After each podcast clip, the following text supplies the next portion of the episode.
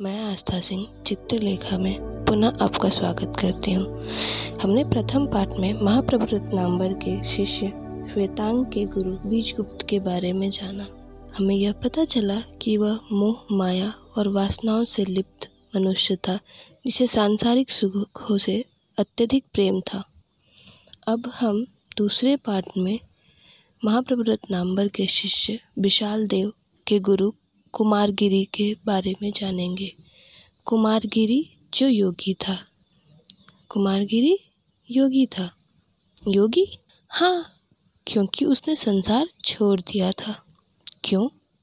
एक दूसरा कल्पना का संसार प्राप्त करने के लिए। इस आशा पर कि वह संसार सुख से पूर्ण होगा। चंद्र से उसे अरुचि थी।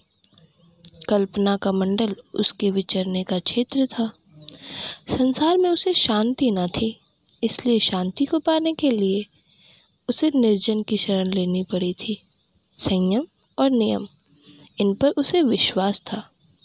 इच्छाएँ उसके वशीभूत थीं। योगी कुमारगिरी में शक्तियाँ भी थीं, पर वह उन शक्तियों का संचय करने में ही विश्वास करता था, प्रयोग करने में नहीं। एकांत में उसका मन स्थिर रहता था। और एकाग्रचित होकर वह अभ्यास भी कर सकता था। उसने अपना शरीर तपा दिया था, पर उसको कष्ट ना हुआ था। शरीर तपा था, पर उसकी जलन को एक अलौकिक सुख की कल्पना शीतल कर देती थी। उसने वासनाओं को दबा दिया था, क्योंकि वासनाओं के कारण ही मनुष्य पाप करता है। योगी कुमारगिरी सुखी था, विचार सागर में वह डूबा रहता था। उसके सामने इच्छाओं का संसार ना था और इच्छाओं के ना पूर्ण होने से जनित परिताप न था। उसके जीवन की अकर्मता पर ज्ञान और विचार का आवरण था। सुख कल्पना है, तृप्ति है। प्यास ना होने के कारण तृप्ति का कोई वास्तविक महत्व ना भी हो, पर ऐसी स्थिति में हृदय पर कोई भार नहीं रहता। कसक की टीस की अनभिज्ञता प्रधान होती है। दुख से सूने तथा हल्के से हृदय को कल्पना के संसार में ले जाना सरल होता है। योगी कुमारगिरी विस्मृत के अंक में निवास करता था। आत्मविस्मृति और कल्पना की सजीवता का भ्रम इन दोनों में अजब मस्ती है। एक काल्पनिक चाह थी, एक काल्पनिक तृप्ति भी वहीं पर थी। दो कल्पनाओं से उत्पन्न सुख में वह मग्न था। इसीलिए कुमारगिरी योगी था। मधुपाल कुमारगिरी का शिष्य था।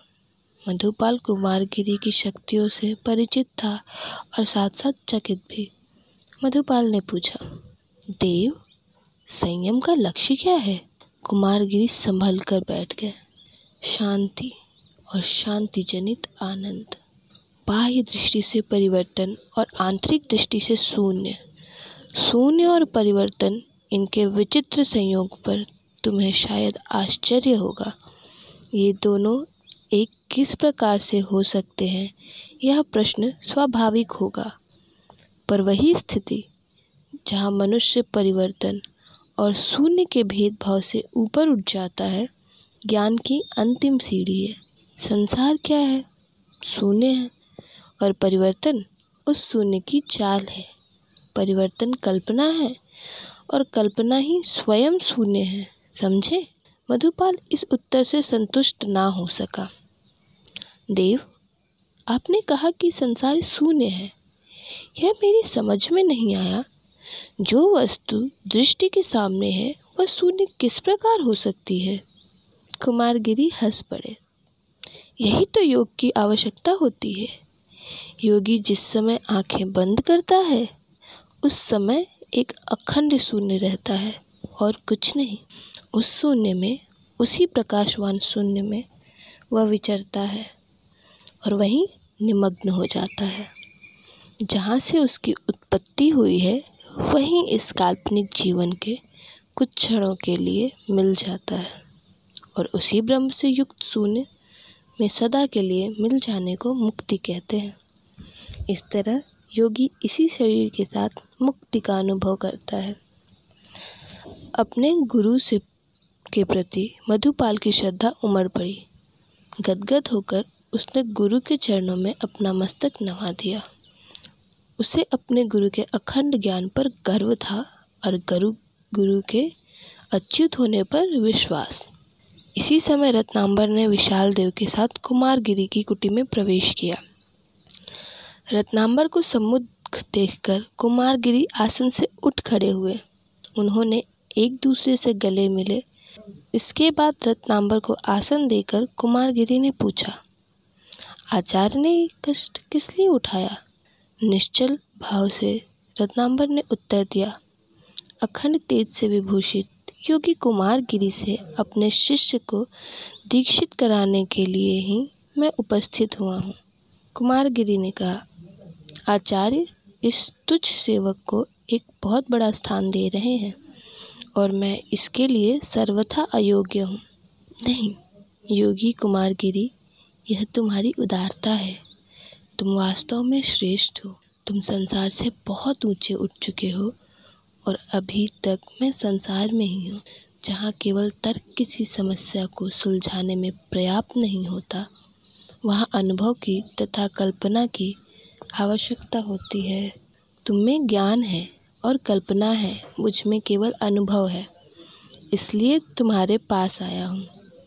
तुम्हारे साथ रहकर मनुष्य जीवन की जटिल से जटिल समस्याओं को सफलतापूर्वक हल करने में समर्थ हो सकेगा। इसलिए मैं विशाल देव को तुम्हारा शिष्य बनाना चाहता हूँ। योगी कुमार गिरी तुम मेरा अनुरोध न टालोगे। और मेरी यह प्रार्थना स्वीकार करोगे। कुमार गिरी ने विशाल देव की ओर देखा। वत्स, जीवन की किस समस्या को सुलझाने के लिए तुम्हें मेरे पास आना पड़ रहा है? विशाल देव ने कुमार गिरी को अभिवादन करके शांत भाव से उत्तर दिया। देव, मैं जानना चाहता हूँ कि पाप क्या है। कुमारगिरी हंस पड़े। उनकी हँसी में माधुर्य था। उन्होंने कहा, तुम जानना चाहते हो कि पाप क्या है? पर पाप क्या है? यह अधिकतर अनुभव से ही जाना जा सकता है। और मेरे साथ रहकर तुम्हें पाप का अनुभव ना हो सकेगा। मेरा क्षेत्र है संयम और नियम। और संयम और नियम से पाप दूर रहता है। फिर भी आचार्य का अनुरोध है कि मैं तुम्हें अपना शिष्य बनाऊँ।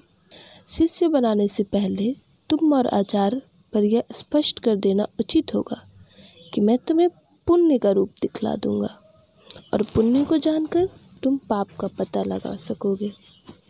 कुमारगिरी की बातें सुनकर रत्नाम्बर मन ही मन मुस्कुराया। उन्होंने कहा, योगी कुमारगिरी, जो तुमने कहा, वह उचित कहा। किसी भी समझदार व्यक्ति को इसमें आपत्ति ना होगी। तो फिर आचार्य का अनुरोध स्वीकार है। रत्नांबर उठ खड़े हुए। अच्छा योगी कुमार गिरी तो अब मैं तुम्हारी आज्ञा चाहता हूँ। तुम्हें शायद आश्चर्य होगा, पर मैं स्वयं ही नहीं जानता हूँ कि पाप क्या है। वर्षों के अध्ययन और अनुभव के बाद भी पूर्ण ज्ञान की था नहीं ले सका हूँ। अपने शिष्यों को मैंने योग्य व्यक्तियों के हाथ सौंप दिया है। अब मैं कुछ थोड़ी सी तपस्या भी करूँगा, देखूँगा कि जिस बात को मैं अध्ययन तथा अनुभव से नहीं जान सका, क्या मैं उसे आराधना और साधना से जान सकता हूँ? इतना कहकर रत्नाम्बर वहाँ से चले गए। रत्नाम्बर के चले जाने के बाद कुमारगिरी ने संकेत से विशाल देव को बिठलाया। वत्स, तुम मेरे शिष्य हुए। इस समय मैं तुमसे कुछ प्रश्नों का उत्तर चाहूँगा। जानते हो वासना क्या है? विशाल देव ने उत्तर दिया। देव, वासना इच्छाओं का दूसरा नाम है। ठीक, पर यह भी जानते हो कि मनुष्य जीवन में वासना का क्या स्थान है? कुमारगिरी ने पूछा। शायद नहीं, और वह तुम्हें मैं आज बताऊँगा। वासना पाप है। जीवन को कलुषित बनाने का एकमात्र साधन है। वासनाओं से प्रेरित होकर मनुष्य ईश्वरीय नियमों का उल्लंघन करता है और उनमें डूबकर मनुष्य अपने को, अपने रचयिता ब्रह्म को भूल जाता है। इसलिए वासना त्याज्य है। यदि मनुष्य अपनी इच्छाओं को छोड़ सके तो वह बहुत ऊपर उठ सकता है। ईश्वर के तीन गुण हैं सत्य चित्त और आनंद। तीनों ही गुण वासना से रहित, विशुद्ध मन को मिल सकते हैं। पर वासना के होते हुए ममत्व प्रधान रहता है और ममत्व के भ्रांतिकारक आवरण के रहते हुए इनमें से किसी एक का पाना असंभव है। विशाल देव, मेरा शिष्य होकर तुम्हें जो पहला काम करना पड़ेगा, वह यह होगा कि तुम वासना को त्याग कर अपने मन को शुद्ध करो।